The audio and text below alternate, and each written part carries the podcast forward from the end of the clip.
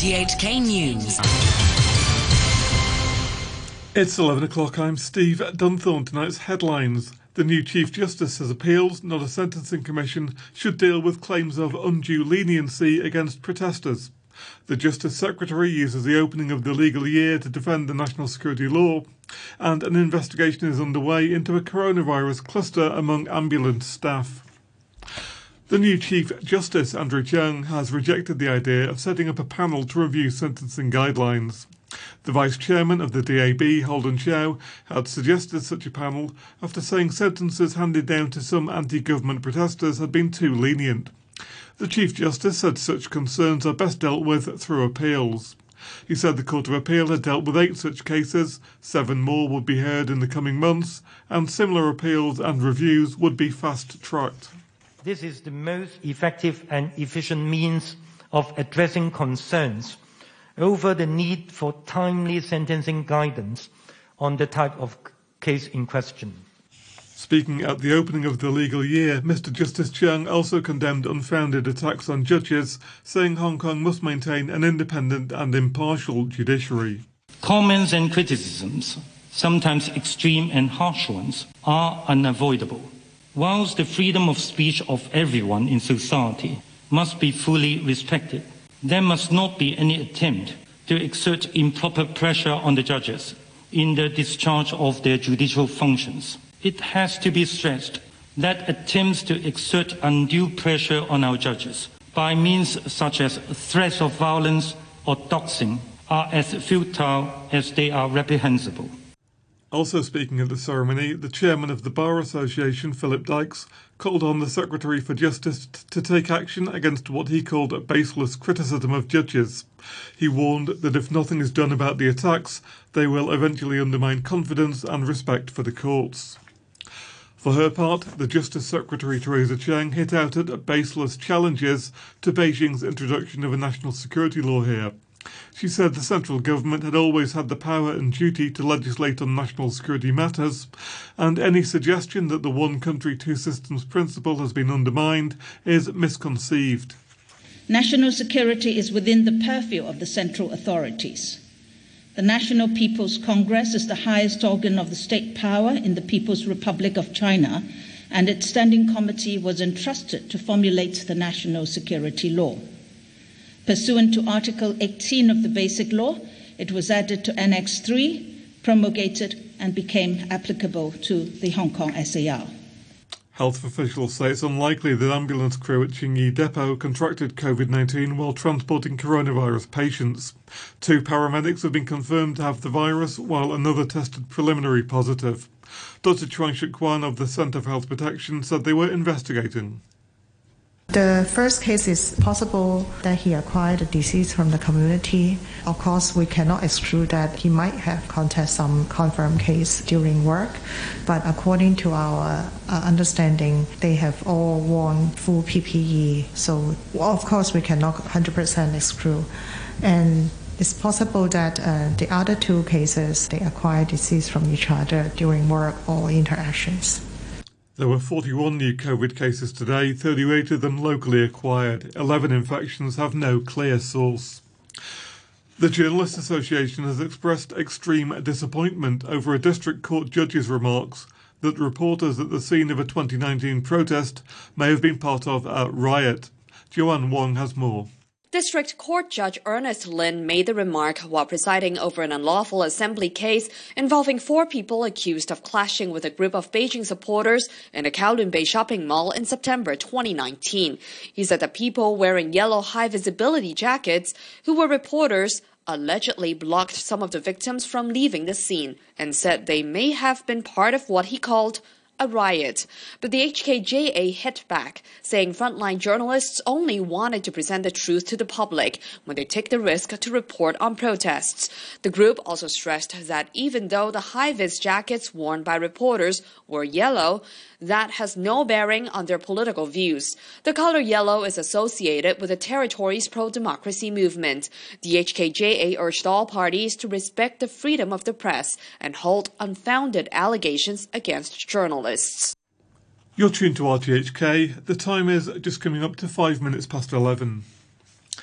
The district court has acquitted a student of attempted arson during an anti government protest after two police officers who testified gave contradictory statements. Richard Pyne reports. Abulkair Nukpi from Kazakhstan was accused of trying to ignite a petrol bomb with a lighter in Jordan in the early hours of November the 18th in 2019 as riot officers laid siege to Polytechnic University. A police sergeant told the court that after he arrested the student, he spent about three minutes going through the backpack the suspect was carrying. The court heard that no attempts were made to look for the lighter the defendant was said to have had at the scene. Another police officer who handled the exhibits later told the court that he found an orange lighter in the defendant's bag after returning to the police station.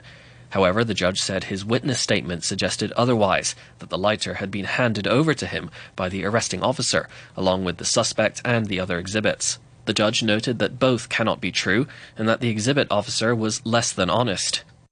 The government says it will take another year to expand the public transport subsidy scheme to include all over 60s because it will take time for them to get the personalised octopus cards they need to prevent abuse. Currently, only people aged over 65 are eligible for the $2 subsidised fare. Lawmakers are not happy with the delay. The DAB lawmaker Holden Chow noted that the idea was proposed by the chief executive a year ago. It seems that we have a serious delay in providing this policy. There's always a way to speed up the entire matters. When they focus too much on tackling their bills, they forgot a lot of people are waiting for this sort of benefit that they should have. Why don't they just employ more people to fix the entire systems? And of course, there are ways to get around this sort of things. The Privacy Commissioner is urging the popular messaging service WhatsApp to put off a controversial new policy that would require users to share a host of data with its parent company, Facebook. WhatsApp is forcing billions of users across the world to agree to the new terms by February the 8th or get kicked off the platform. Joanne Wong reports. Privacy Commissioner Ada Chung noted that the new policy means a substantial amount of personal data will be shared with Facebook, including phone numbers, user locations, contacts, and payments and transactions made via WhatsApp. She urged the app to extend the deadline for users to agree to the new terms and provide practical alternatives to those who refuse to comply so they can keep using the service. The commissioner also urged WhatsApp to consider excluding users who don't even have Facebook accounts from having to agree to the new terms. Ms. Chung noted that the app is widely used by the general public in Hong Kong and that there are concerns about privacy issues and how the app shares data. She also warned users to be careful about what they agree to, urging them to be aware of all the changes and carefully consider the new terms. The commissioner said those who are not willing to give up their personal information should make preparations to back up their data. The controversial change has sparked calls across the globe for people to migrate to other messaging apps, with critics accusing WhatsApp of compromising user privacy. The owner of Hong Kong's biggest orchid farm is calling on the government to compensate flower farmers for their losses over the cancellation of next month's Lunar New Year fairs. Violet Wong reports. Yang Xiaolong told an RTHK program that he had grown more than 30,000 orchids to be sold at the fairs and is estimating a loss of around $3 million. That is, unless the government gives him a $100 subsidy for every orchid he had grown, in which case he'd break even. Some restaurants have been getting hundreds of thousands of dollars or even millions in subsidies but the government has been ignoring the plight of farmers in Hong Kong, he complained. The government is trying to work out alternative arrangements for farmers to sell their goods elsewhere, for example, at public housing estates. But Mr. Yang says that proposal is absolutely unfeasible. A charity that supports homeless people says it's seen a huge increase in the number of street sleepers in the past few months.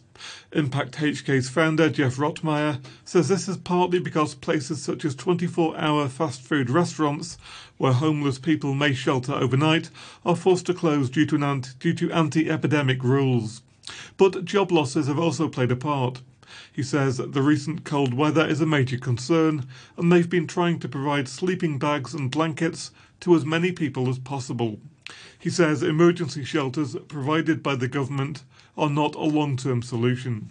Even when they are open, And even despite this incredibly cold weather, most homeless individuals will not go there. They have a lack of trust for those spaces, and really it's due to a lack of support there, a lack of care there. They feel like they're an inconvenience there, and they're really treated that way. So it's not really a process that works. So even when those are open, it's really not the answer. Hong Kong's first exchange traded fund has announced it will no longer make investments in firms covered by a US ban on companies linked to China's military. The Tracker Fund of Hong Kong, which tracks the Hang Seng Index and is the SAR's most actively traded ETF, also says Americans should no longer invest in the fund. But a director of asset management at Ample Capital, Alex Wong, says the impact will be limited. I think uh, this is a little bit surprising because people do not uh, think of this. Basically, Tracker Fund is uh, invested in the index, so um, people uh, do not think about its underlying uh, too much. Uh, the impact may not be too much, I think, because we are not talking about a, um, a huge portion of the index being affected and also the tracking error incurred probably may not be too much. Of course, our in the meantime, tracker fund probably may underperform a little bit because of the strength in the telecom uh, today. But I think in the longer run, this sector is not a, a volatile sector. And also, uh, telecom sector actually has been underperforming in the world, so people would not mind too much. I think. Beijing has condemned a decision by the United States on Sunday to lift long-standing restrictions on official contacts with Taiwan. The foreign ministry said any attempt to sabotage its interests would be resisted. Its spokesman Zhao Lijian issued a stern warning to Washington.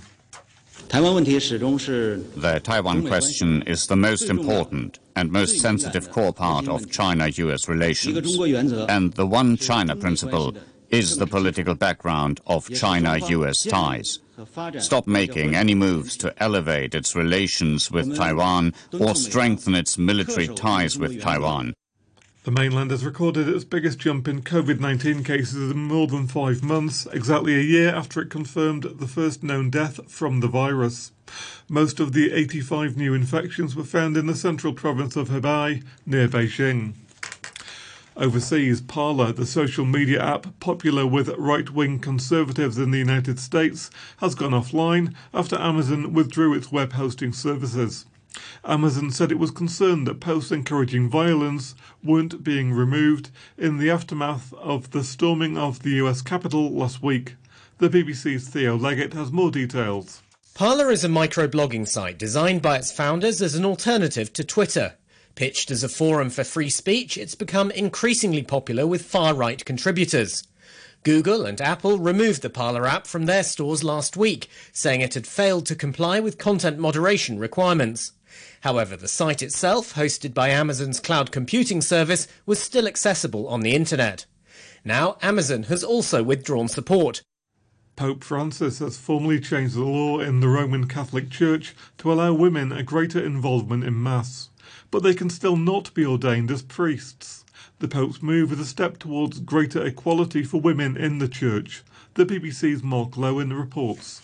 This is a legal recognition of a practice already occurring in some parts of the world, that women read the Gospel during Mass and act as altar servers and distributors of communion.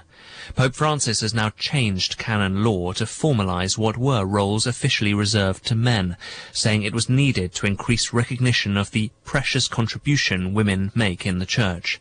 But he stressed it was distinct from ordination, which remains for men only. Sport now and in the NFL, the Cleveland Browns have made a dream start to their first playoff appearance in 18 years. Facing the third seeded Pittsburgh Steelers, the Browns were gifted a touchdown on the first play of the game thanks to a sloppy Pittsburgh turnover. Cleveland opened with 28 unanswered points. The Steelers never recovered and it finished 48 37 for the Browns. They'll face the defending Super Bowl champions, the Kansas City Chiefs, in the divisional round next week. Elsewhere, the Baltimore Ravens beat the Tennessee Titans 2013, and the New Orleans Saints beat the Chicago Bears 21 9. A reminder of our top stories tonight.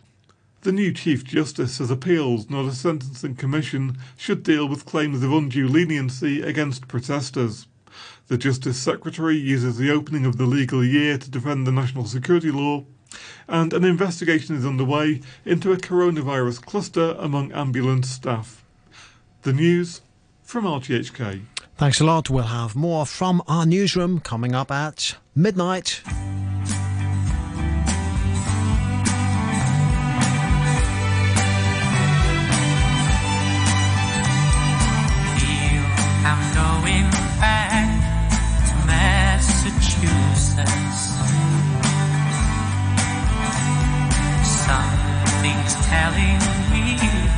I must go home.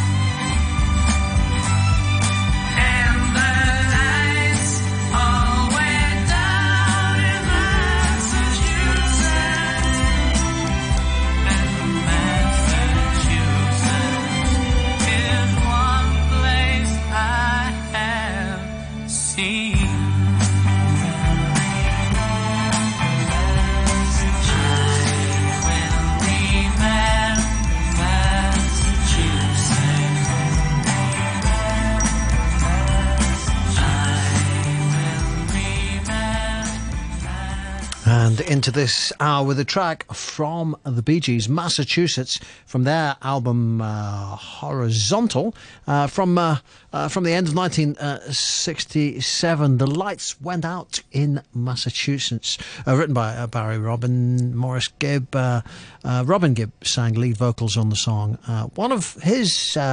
Staple songs, I suppose, when especially in solo performances as well. Um, that is um, the Bee Gees, and I'll tell you what, I'll try and play Bee Gees throughout uh, the week as well. I'm kind of stacking up a few ideas to play uh, tonight, all the way through until Friday. Now, Len Cariou, uh, Leonard Joseph Cariou, Canadian actor and uh, stage director. Uh, he's best known for his portrayal of Sweeney Todd in the original uh, cast of Sweeney Todd, the uh, Demon Barber of Fleet Street. Uh, he won a Tony Award for that. Uh, but um, uh, Len Cariou, anyway, he's, um, uh, as I said, a Canadian actor. And we're going to go to, we're going to hear the title track from the 1964, well, that's when it was, it was launched, the 1964 musical, Fiddler on the Roof. Dear God, you made many, many poor people. I realize, of course, that it is no shame to be poor, but it's no great honor either. So, what would have been so terrible if I had a small fortune? If I were a rich man, diddle deedle diddle digga digga deedle diddle dum. All day long I'd biddy biddy bum. If I were a wealthy man, wouldn't have to work hard. Diddle deedle diddle digga digga deedle diddle dum. If I were a biddy biddy rich, digga digga deedle diddle man, I'd build a big tall house with rooms by the dozen right in the middle of the town. A fine tin roof with real wooden floors below. There would be one long staircase just going up and one even longer coming down. And one more leading nowhere just for show.